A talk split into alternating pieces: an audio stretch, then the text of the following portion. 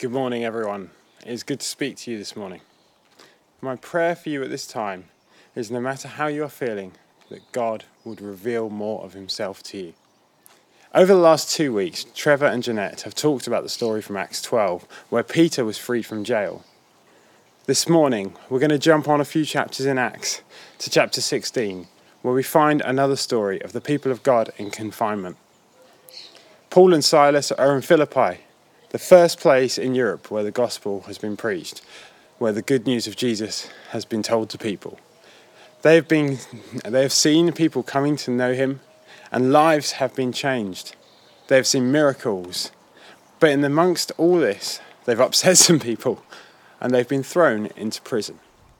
So we pick up the story in Acts chapter 16 verse 20 and I'm going to be reading from the NIV. They brought them before the magistrates and said, These men are Jews and are throwing our city into an uproar by advocating customs unlawful for us Romans to accept or practice. The crowd joined in the attack against Paul and Silas, and the magistrates ordered them to be stripped and beaten with rods.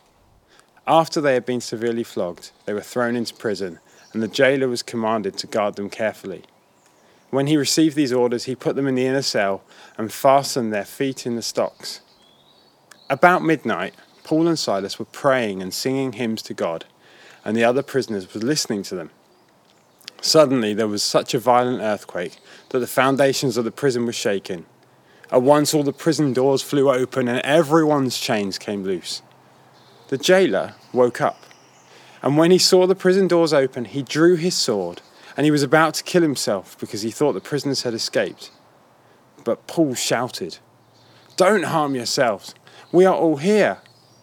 The jailer called for the lights, rushed in, and fell trembling before Paul and Silas. He then brought them out and asked, Sirs, what must I do to be saved? They replied, Believe in the Lord Jesus, and you will be saved, you and your whole household. Then they spoke the word of the Lord to him and to all the others in his house. At that hour of the night, the jailer took them and washed their wounds. Then immediately he and all his household were baptized. The jailer brought them into his house and set a meal before them. He was filled with joy because he had come to believe in God, he and his whole household. When it was daylight, the magistrates sent their officers to the jailer with the order Release those men. The jailer told Paul, The magistrates have ordered that you and Silas be released. Now you can leave. Go in peace. Imagine how they felt, Paul and Silas. They were ordinary people just like you and me. You know, I think there's a tendency, isn't there, to put these guys we read about in the Bible on a pedestal and to think that they were the perfect Christian, whatever that means, whatever it is. But no, these were ordinary men, ordinary guys who knew God and had been diligently, passionately going about the work that God had given to do them. And now they find themselves in prison. They are in the inner cell, the darkest, the dampest, loneliest, most isolated place they could be. There is seemingly no way out, and there's certainly no time scale for when it will end.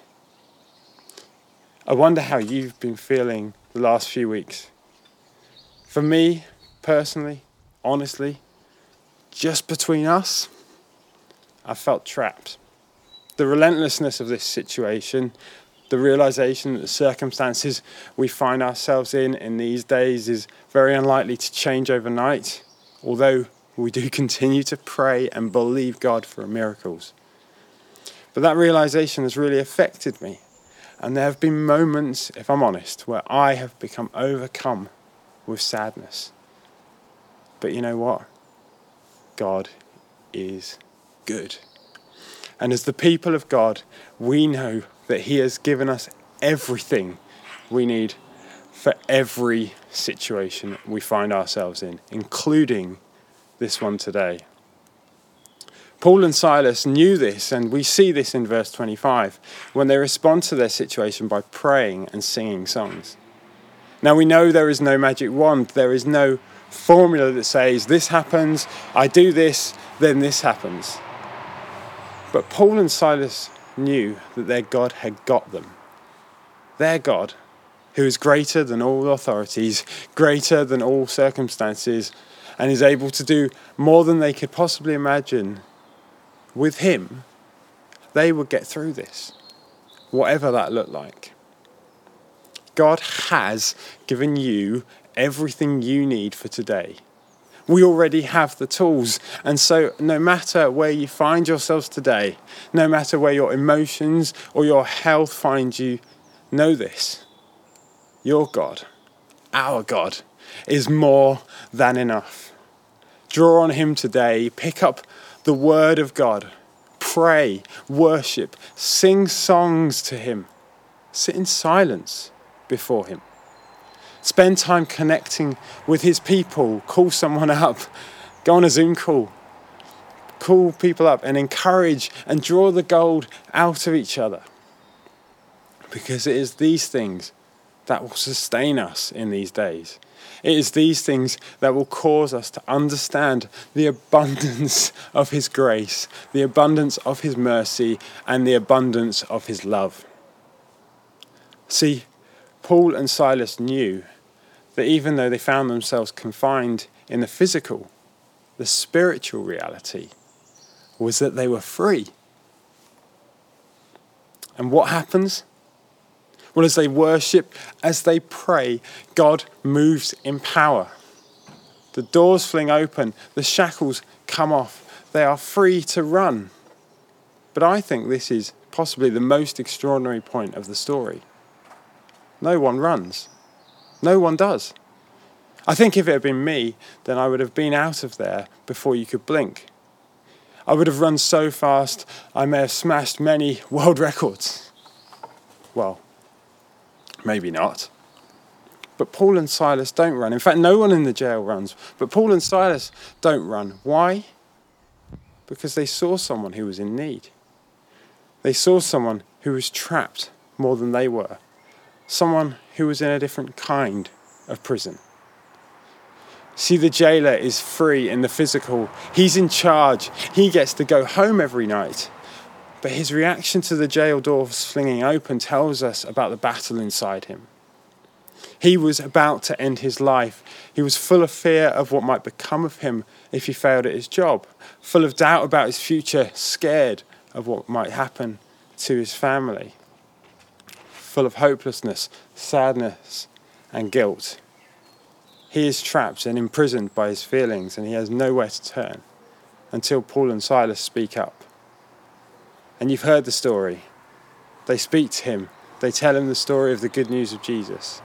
They introduce him to the one who brings hope, the one who is called love. And all in his household come to know Jesus. The one who said in Luke 4, verse 18, The Spirit of the Lord is on me, because he has anointed me to proclaim good news to the poor. He has sent me to proclaim freedom for the prisoners and recovery of sight for the blind and to set the oppressed free. Incredible. Freedom comes to the jailer, true freedom brought to him by two men who understood and had experienced true freedom for themselves. Galatians 5, verse 1 says this It is for freedom that Christ has set us free. Stand firm then, and do not let yourselves be burdened again by a yoke of slavery. Notice this it doesn't just say, it is for your freedom, but it says it is for freedom. Our freedom is not just for ourselves, it is for those around us. Christ has set us free to bring freedom to others. His transforming power in my life changes me so that I can be a part of seeing His love change other people. Remember the disciples, they spent three years with Jesus, three years in His presence, being changed daily. And how did it end? Matthew 28, verse 18, Jesus says this All authority in heaven and on earth has been given to me. Therefore, go and make disciples of all nations, baptizing them in the name of the Father, and of the Son, and of the Holy Spirit, and teaching them to obey all that I have commanded you. And surely I am with you always, even to the end of the age basically, Jesus is saying to them, Everything I've taught you, everything I've shown you, go, go and tell others. We have to see everything we read in this book in the Word of God. We have to see everything we read in this book through the context of the Great Commission. Go. You are healed? Go. You are transformed? Now go. You are free? Now go. Make disciples, multiply, see lives transformed. So, what does this mean for us today? What does this mean for you, sat in your homes today? Well, firstly, if, like I've mentioned, you felt trapped, confined, if you felt a sense of sadness, then I encourage you this is temporary. Draw on those tools that God has so lavishly given to us. Pray, read your Bible, worship, sing, encourage one another. Believe Him for greater revelation of His love and His goodness in your life. Second, we need to be alert in the Spirit to see those around us and see where they're at, where they need God to move in their lives and break through, and where we and we must be expectant for greater opportunities in these days. People are hungry, particularly at the moment, people are hungry, even if they don't know it's for God, they are hungry for something more, something different. And we should, as Peter says, always be prepared to give an answer to everyone who asks you to give the reason for the hope that you have. Be expectant for Jesus to further transform your lives and expect that transformation to flow to other people. And finally, perhaps you don't know Jesus. Perhaps you're sat at home and you've just watched this video on the internet and you're not even sure why, but something has resonated with you. Maybe there's a pain and a brokenness inside of you that you can't seem to get rid of. Maybe you feel trapped by the things going on around the world and you just don't know what to do. Well, this morning, I want to introduce you to Jesus. Jesus Christ, the Son of God who came to earth 2,000 years ago, who died on a cross to take all our pain and struggles away and rose again three days later. In doing so, he proved that he is above all hurt, all sickness, even death. He can transform your life. He can give you hope. It doesn't mean it's always easy, but he is always with you. And if that's you, then we'd love to talk to you. You can get in contact with us either by hitting the live prayer button on the screen right now, or if you're on our website, or by writing a comment on our YouTube or our Facebook or, or on the website, or by emailing us at prayer at cchud.co.uk. So we're going to pray now, and then the worship team are going to lead us in a final song. And as we listen to this song, as you listen to this song, let the goodness of God speak to you. Let me pray. Father, I thank you for your goodness. I thank you that you are good in all times. I thank you that you have freed us. Lord, that you give us life. I thank you that you give us everything we need. Lord God. And Jesus, I pray in these days that you would help us to speak about your goodness. Help us to explain and to tell people about the reason why we have such a hope. Lord God, that more people might come into a realization, come into the knowledge of how good you are, Jesus. God, we worship you and we praise you this morning. Amen.